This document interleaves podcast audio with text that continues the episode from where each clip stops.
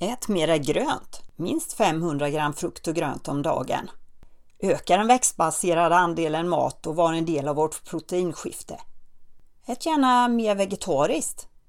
Idag översköljs vi av budskap om den gröna matens förträfflighet för vår hälsa och för vår miljö. Livsmedelsindustrin och många matserveringar har vaknat och förser oss med diverse nya produkter och rätter. Trots att det är många människor som har ambitionen att äta mera grönt är det lätt att falla in i gamla hjulspår. Köttnormen och mattänket finns i mångt och mycket redan inarbetat i vår kultur. Men hur mycket är egentligen 500 gram grönsaker? Enligt Livsmedelsverkets undersökningar Riksmaten är det bara 20% av Sveriges vuxna befolkning och 10% av ungdomarna som når upp till målet och konsumtionen är ojämnt fördelat. Funderar du då över hur du kan öka ditt intag av den växtbaserade maten? Men alla behöver inte bli vegetarianer eller veganer för att vara en del av målet med mer växtbaserat. Nivån väljer du själv. Hur kan vi servera och tillaga det gröna för att både barn och vuxna ska tycka att det är gott och välja mer av det gröna? Lyssna på programmet och få praktiska tips på hur du enkelt kan både äta och leva lite grönare.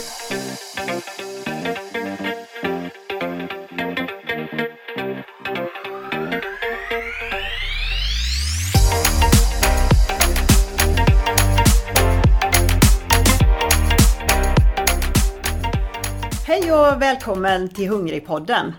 I det här programmet kommer vi prata om hur man kan göra för att äta lite grönare. Och i det här programmet så är det jag, jag heter Cecilia Corin och kallas för Sassa som är med i programmet och det är också min kollega Margareta Frost. Ja du Maggan, det här är ju verkligen något som ligger i tiden att äta grönt. Eh, och vad, vad är det som ligger bakom den här trenden, den här gröna trenden? Vad tror du? Jag tror det är mycket en medvetenhet kring det här med mat och hälsa. Att många är intresserade av sin egen hälsa och äta så bra som möjligt. Och eh, blir inspirerad på olika sätt att äta mera grönt. Och sen så tror jag också många funderar kring på hur maten belastar miljön och då så är det gröna positivt när man tänker på det. Ja, eh, det finns ju en siffra som säger att ungefär 40% vill äta mera grönt faktiskt. Men det varierar har jag sett i lite olika undersökningar. Men man kan ju alltid titta på tendenserna. Fler vill äta grönt. Kan man se några andra trender ute i samhället som eh, visar att eh, det är en, en genomgående trend så att säga? Det är ju mycket debatt och mycket ska säga, skriverier också om det kring det här med att äta grönt och många vill ju också äta helt grönt och bli, äta vegetariskt. Och eh, kanske inte göra det jämt, men kanske någon dag i veckan eller så. Och många sätter ju upp mål för det här med att äta mera grönt. Det har ju skolorna gjort till exempel på, i många kommuner. Ja, det finns ju med i många utav eh, kostpolicies eller måltidspolicies mm. i kommuner. Jag såg också att, eh, eller läste här vid nyår så kom det ett så kallat nyord och det var veganisera. Och det kan ju också visa någonting om att många vill äta grönt och en del mer och mer också helt vegetariskt som vegan. Men det är ju inte alla som vill det och det kommer inte det här programmet att handla om att, att bli vegan utan allmänt om att äta mera grönt. Kan det finnas några negativa eh, associationer till vegetariskt tror du? Det är ju ofta väldigt kontroversiellt. Om man nu väljer att äta vegetariskt så får man ofta frågor varför man gör det. Det är ju sällan tvärtom. Om jag liksom väljer min biff och med potatis till så är det ingen som frågar men hallå, äter du kött? Men däremot om man väljer att äta något, något grönt eller helvegetariskt så får man ofta den frågan och jag vet inte vad det beror på egentligen. Men vi har ju en köttnorm i landet, eller hos oss i alla fall eh, i Sverige. Och eh, det ser man ju bara när man planerar sina måltider, att man utgår ifrån proteinet. Eh, vi äter ju ganska mycket kött numera. Mm. Och tittar man tillbaka på 70-talet till exempel så kan man ju se att köttkonsumtionen var ungefär hälften av vad den var idag. Och jag tror ingen upplever att man åt lite kött då egentligen. Men sen i och med att priset har gått ner, tillgängligheten blir större, så äter vi mer och mer kött. Och idag så är ju det ofta så att kött ingår varje dag och är det som är huvudkomponenten i de flesta måltider. Det finns ju mycket forskning kring detta, att det kanske inte är det optimala varken för hälsan eller miljön. Sen eh, behöver man inte utesluta kött helt, men att dra ner mängderna eh, och välja bra kvalitet på kött och gärna kanske kött från betande djur som har funnits här i Sverige, naturbeteskött. Mm. Ja. Demetariskt är en del som har haft ett eh, uttryck också, mm. som, ja, det kom nog i någon rapport tror jag. Och det innebär ju egentligen då att eh, minska på köttportionerna till fördel för det växtbaserade. Mm. Men att det ändå kan finnas kvar där. Mm. Flexitarian är ju en annan sån här benämning eller ett annat ord då för det är just det här att man växlar. Att man äter kött ibland men mycket grönt och ja, att det kan se olika ut olika dagar. Mm. Jag hörde också någon som sa att eh, jag är fegan. Mm. Och det jag fegar ur lite. Jag, jag, jag gör lite utav varje för att eh, det är enklast så. Ja. Det ska vara smidigt liksom. Ja. Vi behöver ju äta mera grönt och mer, mer vegetariskt egentligen, både när det gäller klimat och hälsa. Samtidigt så känner jag att vi har ju ätit många vegetariska rätter alltid utan att kalla det vegetariskt. Jag vet inte varför man ska egentligen skriva att det är det. Jag tänker på pannkakor till exempel. Eh, liksom inte skriver man att det är vegetariska pannkakor idag, utan då är det pannkakor. Ja, jag är ju ute och har ganska mycket utbildningar. Och när jag har de utbildningarna i skolor och förskolor så berättar personalen ofta att står det att det är en vegetarisk dag, då finns det elever som inte kommer till skolmåltiderna överhuvudtaget för de är inte vegetarianer. Och eh, det kan också vara negativ klang med det, så man kan liksom bara låta det bara råkar vara vegetariskt. Vi skriver ju inte heller, om vi vänder på det så skriver vi ju inte att det här är en köttlasagne liksom. Eller en animalisk lasagne utan det är en lasagne och då kan ju en vegetarisk lasagne heta tomatsmakande lasagne med basilika eller något istället. Mm.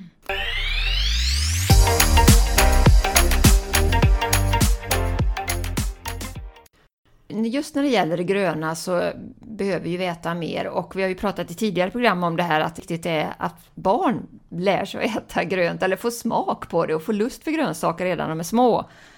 Och där kanske du har lite bra tips, Sassa, hur man kan inspirera barn att äta grönt? Ja, det finns ju jättemånga olika sätt. Jag tänker att eh, det är viktigt att vara en bra förebild. Att inspirera själv och smaka och göra det lättillgängligt för barnen. Att eh, ha till exempel eh, bitar utav grönsaker i kylskåpet som är lätt att plocka till sig utav. Eller att sätta det framför dem eh, vid TVn eller innan middagen, vad som helst. Eh, många vill ha det också ganska rent, inte för mycket blandat.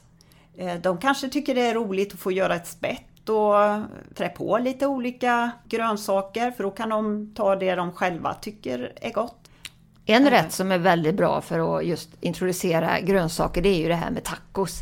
Alla ungar älskar ju oftast tacos. Det är ju, det tror jag, den absolut vanligaste fredagsmysmaten idag. Och det är ju faktiskt en fantastiskt bra rätt för att introducera grönsaker. Man kanske har en mängd olika grönsaker till som man kan plocka själv. Och man kanske väljer en första gången, två andra gången och tre andra gånger. Så att det tycker jag är suveränt. Just den här typen av plockmat där man kan plocka och variera sig. Ja. Du har kanske fler exempel på det? Om barnen får vara med och laga mat, då är det ju ofta råvaror. Och när de står där och grejar med maten så är det ofta mat som hoppar in i munnen nästan av sig själv för de får smaka det. Däremot så kanske de blir mer skeptiska och försiktiga när det är blandat i en färdig rätt på matbordet. Men det är ju ett sätt att få igång dem och äta. Nu utgår jag både från barn och från oss vuxna. Vi gillar oftast när det är saftigt och smakrikt. Mm. Och om en råkost blir väldigt torr och svårtuggad som Låt oss tänka som vitkål eller rödkål som är väldigt grovhackad eller i grova strimlor. Det är ju nästan omöjligt att, att tugga det och speciellt för ett litet barn som inte har några kindtänder. Mm. Så att eh, Finriv, använd en mandolin till exempel. Mm. Mandolinen har gjort revolution i vårt hem. Ja. fantastiskt tycker jag. wow! Det, ja. och just det när man kan ställa in och skiva jättejättetunt. Det blir så saftigt och så bra. Ja. Det, ja, det är super. Ja, och jag det, det är väldigt fascinerande för många barn tycker inte om den beska smaken. De har lite mer svårt för det än vad vuxna har. Och eh, när man skivar grönsakerna så här tunt så upplevs de inte som lika beska. Ja, mandolinen är jättebra. Sen kan man ju alltid mixa i lite soppa soppor också, så de inte syns så väl Nej. om de är känsliga för det. Och smoothies så är ju också suveräna, både med att ha frukter men en del grönsaker. Det kan bli jätte, jättegott. Sen vet inte jag, man ska inte kamouflera mat för barn. Det är min erfarenhet. Gömma någonting i någonting för att få i dem det ena eller andra. Utan eh, de behöver veta vad det är de äter. Och likadant det här att göra massa skojiga saker av maten. Jag vet inte vad, vad, du tycker om det Sassa, men det här med håriga mackor för att de ska äta, ja, nu menar inte jag ja. riktiga hår utan jag menar Nej. dill, va? man gör ja. glada gubbar av mackor och sådär. En del kanske gillar det, men det har aldrig gått hem eh, hos oss. Nej, vi har, har nog inte heller gjort så mycket sådana saker. Sen, sen tänker jag, barn är olika mm. och vissa kanske är mer svårflörtare än de två barnen som jag har mest erfarenhet utav. Men eh, ja, försöka att göra det gott och trevligt runt omkring som en naturlig del utav av måltiden. Mm. Och att använda det både i den varma maten eh, och i sånt som man plockar till sig. Mm. Och sen en annan sak, det är ju att de frusna grönsakerna är inte att förakta, de är jättebra. Så att eh, det är inte alltid man tänker på att det ska finnas färskt eller hemma alltid. Då är det jättebra att ha på lut i frysen. Ja. Sen ska jag också säga att eh, det som är så otroligt med grönsaker det är ju säsongerna. Och eh, nu när det är skördetid och då har ju vi liksom bara hur mycket fina grönsaker som helst som är i säsong. Och jag tycker det är ju underbart både att handla i vanliga affärer men också gå på torget och köpa där knippgrönsaker då i till exempel morötter och rödbetor och det finns palsternackor och det finns lök och äh, massor med goda kålsorter och då är ju det bara super, super härligt. Ja, jag blir så inspirerad av att gå till en grönsakshall äh, så här och titta och även när jag är ute och kollar på Instagram som ju ger så vackra bilder och som jag tror kan inspirera många. Jag själv eh, har eh, förmånen att kunna köpa i en så kallad rekoring ibland och då får jag också så här grönsaker som är helt nyupptagna, de är ganska närproducerade och då kan jag till och med använda blasten när i alla fall gör jag det om det är ekologiska mm. grönsaker ifrån till exempel morötter och eh, rödbetor. Så. Mm. Nu, nu ska man inte använda all sorts blast ska jag bara säga, men viss blast i alla fall.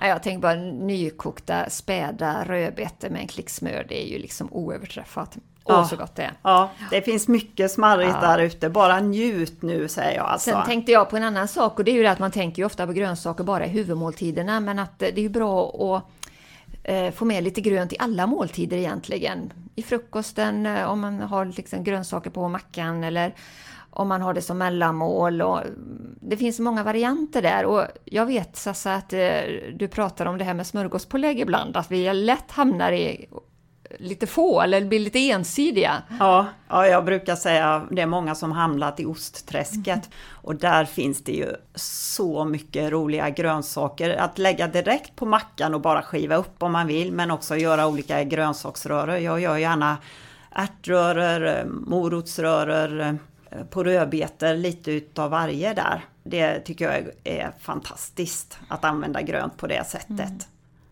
En del kanske tycker det är svårt att koppla om, har haft liksom kött som eh, kanske det vanligaste huvudinslaget i måltiden och tänka om här och tänka grönt. Att man, åh, vad ska man laga då? Hur gör man? Och, ja, har du några enkla, bra gröna rätter som du tänker att det skulle vem som helst kunna göra? Ja, absolut. Jag, jag tänker ju framförallt att voka grönsaker. Och så kan man ju ha en sötsur sås till det eller gräddfilsås och den som vill kan plocka till lite bönor eller någon kyckling eller någon fisk. Men det är ju väldigt bra för då kan man ta det som finns. Det behövs inte något så specifikt recept liksom, utan börja voka de grönsakerna som har lite längre tillagningstid som är lite hårdare och så mjukare och mjukare grönsaker och vissa kanske bara ska i precis på slutet. Eh, rostade rotfrukter eller grönsaker i ugnen är ju också, sköter sig rätt mycket själv. Och jag skulle säga, måste inte skala så himla mycket som många gör med potatis och morötter och så. Ja, lök får vi oftast göra mm. va, men, mm. men eh, ifrågasätta själv lite. Behöver jag verkligen hålla på med det? Eh, utan eh, skär det i lite bitar, lite olja, någon örtkrydda, lite salt och så rosta i ugnen. Fantastiskt gott och det kan ju bli en grund till en eh, vegetarisk måltid eller med något annat eh, kött eller fisktillbehör. Och, och eh, då kan man ju gärna ha i alltså, potatisen också för då blir det ju liksom allting i ugnen och så något lite till där. Mm.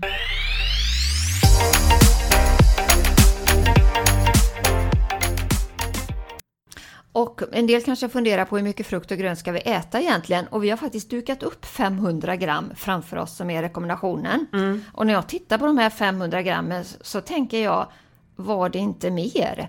Man upplever ju när man säger den siffran att oj vad mycket det är, men 500 gram är ju inte mycket. Kan du beskriva lite grann vad ja. 500 gram kan, hur mycket det kan vara? Man brukar säga två stora eller tre små frukter och så två nävar grönsaker. Det är ungefär det det är. Och det som vi har framför oss här, det är en liten clementin, en liten nektarin, ett litet äpple, en normalstor morot, en liten lök och eh, lite drygt en deciliter linser. Det är 500 gram och, och jag brukar ibland tänka så här, hur kan man komma under det? Precis. Och linserna kan ju bytas ut mot gröna ärtor eller någonting. Alltså det är verkligen inte mycket. Och framför allt tror jag för att få i sig det här så, så gäller det att se till att det finns hemma. Jag tror egentligen att alla tycker om frukt. Jag har nästan inte träffat någon som inte tycker om frukt, men ha, det gäller ju att se till att man köper hem det så det finns hemma. Då är det lätt att plocka till sig. Ja, och 500 gram, det är det vi säger för vuxna. Och till barn säger vi 400 gram, eller vi, det är egentligen våra, våra matråd som säger det och hur Livsmedelsverket har tolkat det. Och när vi tittar på internationellt så ligger det oftast på ungefär 500 gram, men andra länder säger upp till 900 gram, lite olika beroende på vilken kultur vi har tillbaka. Mm. Tittar vi i Sverige så har vi ju inte de allra mest fantastiska förutsättningarna för att ha grönt året runt som är riktigt närproducerat. Det är ju rotfrukter och kål och lök och så. Och därför har, ligger vi ju oftast lite lågt. Det finns ju också undersökningar som visar på vem är det som äter frukt och grönt och som äter mindre. Kan inte du berätta om det lite Maggan? Ja, det har ju visat sig, alla undersökningar egentligen, att kvinnor äter mer frukt och grönt än vad män gör. Och det kan man ju fundera vad det beror på. Eh, det finns väldigt mycket intressanta artiklar att läsa om det här. Men, eh, och jag vet att du har läst en artikel nu från Högskolan i Kristianstad, Sassa, ja. om just det här. Ja. Vem som väljer vad och varför vi väljer. Kan inte du berätta lite om det? Jo, det, det, är riktigt jättespännande, skulle jag kunna prata ett helt program om tror jag. Men man kan säga att vi upplever ofta frukt och grönsaker och sånt som är lite vackert, som att det är kvinnlig mat och kvinnor väljer ofta det. Vi Kvinnor väljer oftare också ljusa köttslag eller fisk till exempel. Medan män gärna vill ha rejäla måltider och vill ha liksom kött, potatis och sås. Eh, då kan man säga att köttet associerar vi mera med makt status, potens, ja det är maskulint. Så att genom att äta maskulina saker så förstärker vi vår manlighet eller kvinnor förstärker sin feminina sida genom att äta på det här sättet. För det är så vi är liksom skolade med våra normer och värderingar också. Man kan ju fundera om det hänger kvar sedan jägarsamhället. Ja, ja, det kan man göra också för, för det som man tänker om jakt och, och, kött så är det blod och jakt och styrka liksom. Och, och då tror man att bara för man äter det så blir man sån mm. liksom. Vi blir vad vi äter, vilket vi kanske blandar ihop lite. Sen stod i den här artikeln också att eh, mer jämställda män ja. äter mera grönt. Ja, visst är det spännande att det är så. Och då kan man ju faktiskt börja fundera på också om det är så att när kvinnor får mer och mer makt, eller om man säger blir mer jämställda männen, om vi kommer få en mer ödmjukare inställning till kött, eller blir det tvärtom? Det skulle det ju faktiskt också kunna vara. Det är ju jättespännande. Man pratar ju väldigt mycket om ett proteinskifte i Sverige idag och eh, över hela världen egentligen. Mm. Eh, vi kan ju äta väldigt mycket animaliskt protein här och eh, beroende på att vi lever i den typen av land. Men ser man internationellt så lever ju de flesta faktiskt mer med, och äter andra typer av proteiner. Och, och där kan man ju ta som Indien. Jag tror jag tittade på någon statistik som säger att i Indien så är genomsnittskonsumtionen utav kötten 6-7 kilo per år. Hos oss ligger den på nästan 85 kilo per år tror jag det är. Och det har ju ökat eh, jättemycket. Mm. Så är det ju.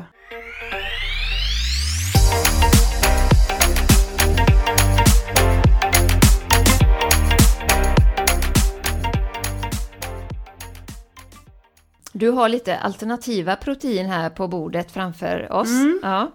ja, och eh, dels så måste jag ju säga baljväxter.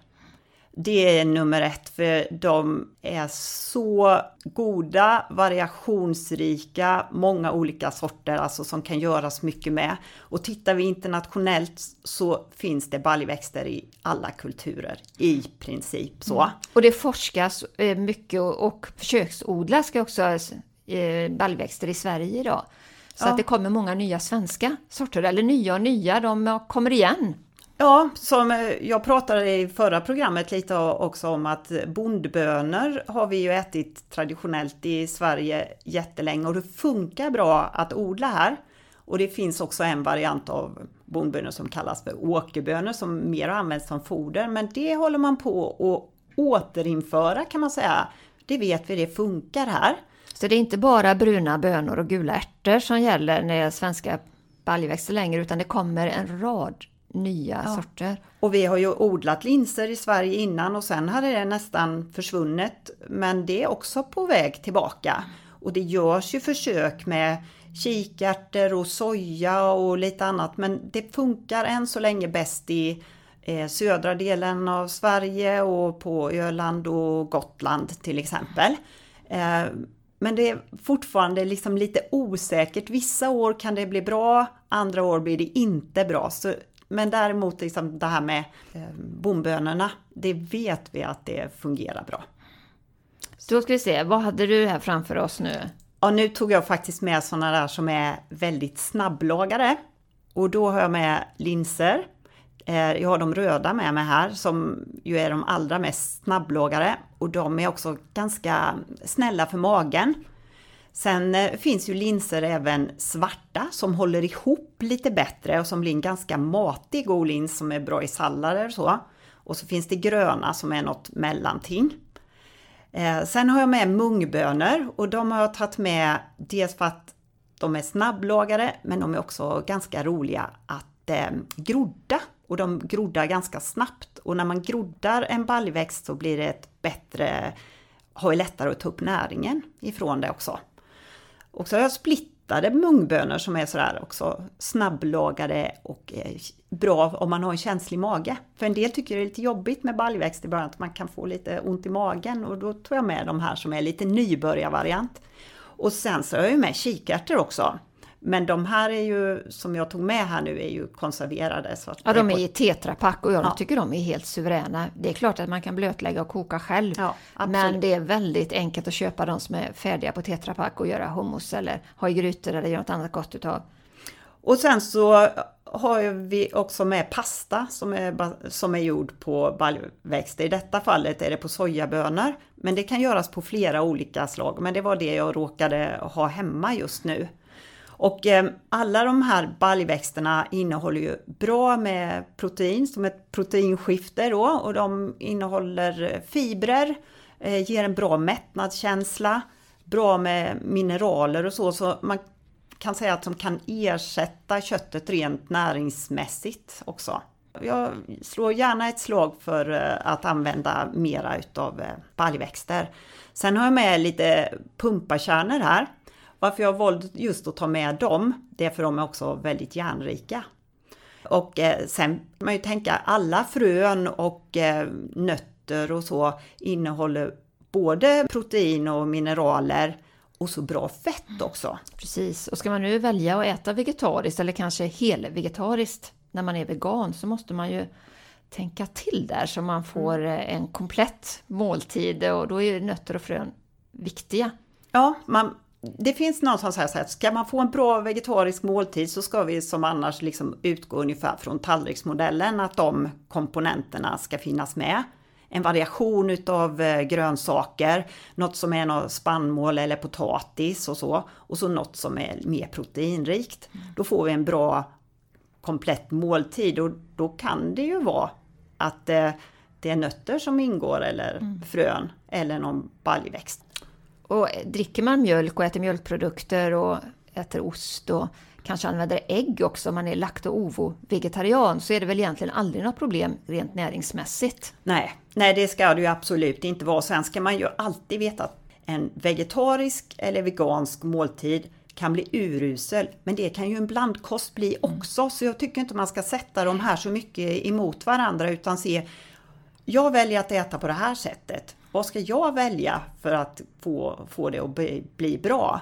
Sen är det ju några saker just om man blir vegan. Nu hinner vi inte gå in på det här nu idag, men några saker som man ska ha lite extra koll på. Alltså vegan är om man inte äter några animaliska produkter alls.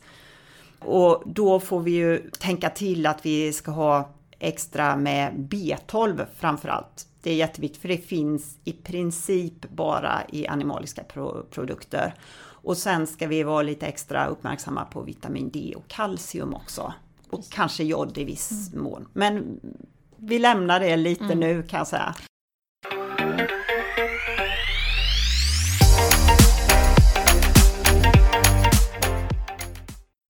För framförallt så vill ju vi genom det här programmet eh, inspirerat att äta mera grönt överhuvudtaget. Så att eh, även om man är flexitarian eller demitarian eller man äter kött så eh, är ju det, de här gröna inslagen viktiga och bra och goda och det är ju också det som ger färg till hela måltiden. En måltid utan grönsaker blir ju väldigt, väldigt färgfattig. Eh, och jag, överhuvudtaget måste jag säga att jag tycker de flesta restauranger och även om man äter i skolan och är fantastiska nu när det gäller det gröna. Jättefina salladsbufféer med en mängd varierade sorter och, och det finns väldigt många chanser till att äta grönt. Eh, och jag tror bara man får liksom vanan att göra det så saknar man det otroligt mycket om det inte finns. Ja, den här inspirationen och det, att det är vackert också. Det gör att vi vill äta och att det är lättillgängligt. Och som, som du nämnde i skolan eller på en restaurang då kan man ju verkligen passa på att äta utav det här stora utbudet som ofta finns. För när jag äter grönsaker hemma så kanske det blir en eller två sorter, men där kan jag ju verkligen välja jättemycket. Och jag tänker den som tycker det är svårt att äta och laga vegetariskt själv kan ju verkligen passa på när du är ute. Välj en restaurang där det finns ett bra mm. utbud. Och jag tror att det är ett fantastiskt dragplåster för de flesta restauranger om man vet att där finns det en fantastisk salladsbuffé. Mm. För det finns väl inget tråkigare än de restaurangerna som bara erbjuder strimlad isbergssallad, gurka, tomat och så burkmajs. Det är ju så jättetråkigt. Ja, ursäkta mig alltså, men isbergssallad med gurka, det är ingen höjdare tycker inte jag. Nej, det, det finns så mycket mer. Och vi vet ju också enligt våra matråd och när man tittar så här, vilka grönsaker ska vi äta? Och egentligen så ska man säga alla grönsaker som hamnar i magen, de är jättebra i princip. Men vi ska ju gärna tänka så här, många olika färger, för det indikerar olika näringsämnen. Vi äter olika delar av växten, att vi har roten, att vi har eh, skälken, att vi har bladen, frukten och så olika tillagningssätt till exempel. Att vi äter både råa och färska grönsaker. Nu måste jag fråga en sak, eh, och det är en fråga som jag får ofta. Är potatisen en grönsak? Ja, alltså det räknas inte till de här 500 Nej. grammen, det gör det ju inte, men samtidigt så är det ju en C-vitaminkälla, så jag tycker någonstans lite mitt emellan, för det räknas ju ofta som att det är vår stärkelsedel. Men den har ju drag utav grönsaker. Det är mm. ju liksom en rotknöl. Ja. Eller du kan ju mycket mer om potatis än vad jag kan tror jag. Ja, precis, men jag tänkte jag skulle fråga dig också. Så att eh, i, i de här 500 grammen som vi pratade om tidigare så ingår ju inte potatisen i det. Och eh, det ingår inte heller att dricka en massa juice. Jag, liksom en liten mängd juice kan ingå men eh, inte så mycket då. Mm. Avslutningsvis i programmet nu, Sassa, några snabba bra förslag på gröna rätter? Ja, jag hade ju med mig några från början där som jag tycker är still going strong. Men soppor är väl jättebra för då kan man eh, använda säsongens grönsaker. Man kan gärna ta vara på sånt som ligger lite i kylskåpet hemma och säga nu behöver de här morötterna gå åt, nu behöver den här löken gå åt och den här broccolin och så. Så att eh, soppor tycker jag, slå ett slag för det och det märker man oftast också när man är ute att många gärna lagar soppor. Mm. Eh, lasagne brukar funka väldigt bra att göra vegetariskt och många tycker det är gott. Sen eh, slår jag gärna ett slag igen. Jag gör gärna varianter utav hummus som jag fyller i bröd. Eller coleslaw tillsammans med lite nötter och frön. Sen tänker jag liksom allmänt att utgå helt enkelt från det gröna när eh, du planerar istället för att, som vi var inne på lite innan, att vi utgår ofta från köttet eller fisken utan säga ja men det här är säsongens grönsaker. Nu är rödbetorna jättefina. Nu är squashen bra. Vad ska jag göra utav det här? Och så lägger jag till köttet som, eh, om jag vill ha kött, eh, som en, eh, en smak och ett tillägg. Så, att, så tänker jag. Mm. Grönt, jag tänker... är, grönt är basen. Ja. Sen märker man ju också att det med grillade grönsaker är ju någonting som kommer mer och mer.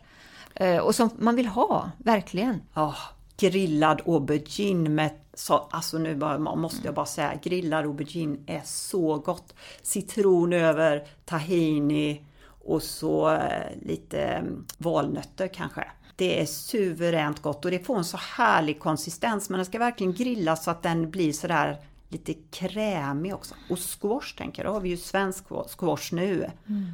Och grillade majskolvar brukar alla unga gilla. Det ja, går hem. Ja, det är riktigt bra. Det fastnar tänderna bara så, har du ja. märkt det? Ja, det är väl vi som börjar bli gamla, kanske ja. mer fast om det börjar fastna så, men det är också Morötter funkar ju också. Absolut. Vi har köpt sådana här eh, som små, inte hals direkt, men små korgar. Och då är det lätt att liksom lägga in lite champinjoner och även lite mindre grönsaker och så kan man ändå grilla det. Det tycker vi har varit jättebra att kunna använda det. Vad, vad som är när man grillar grönsaker saker så, det är att det tar ganska mycket plats på grillen. Mm. Så man får liksom grilla lite i omgångar. Men eh, mm. ja, det är inspirerande att ja. använda det gröna. Jag hoppas att alla har fått många tips och idéer kring det gröna nu så att vi får en grönare tillvaro. Eh, vad ska nästa program handla om Sassa? Ja, vi tänkte att vi skulle prata en del om att minska matsvinn i nästa program. Lite om förvaring, kommer vi säkert in på och vad vi kan göra både hemma och när vi är ute på restaurang kanske. Vad kan jag mm. göra i butiken när jag väljer grönsaker och så. så för det är också ett aktuellt tema och eh, under sommaren här har det kommit, eller det var väl sent i eh, i våras så kom det lite ny matavfallsstatistik. Så det känns som ett aktuellt ämne att ta upp också. Mm. Då hoppas jag att vi hörs igen.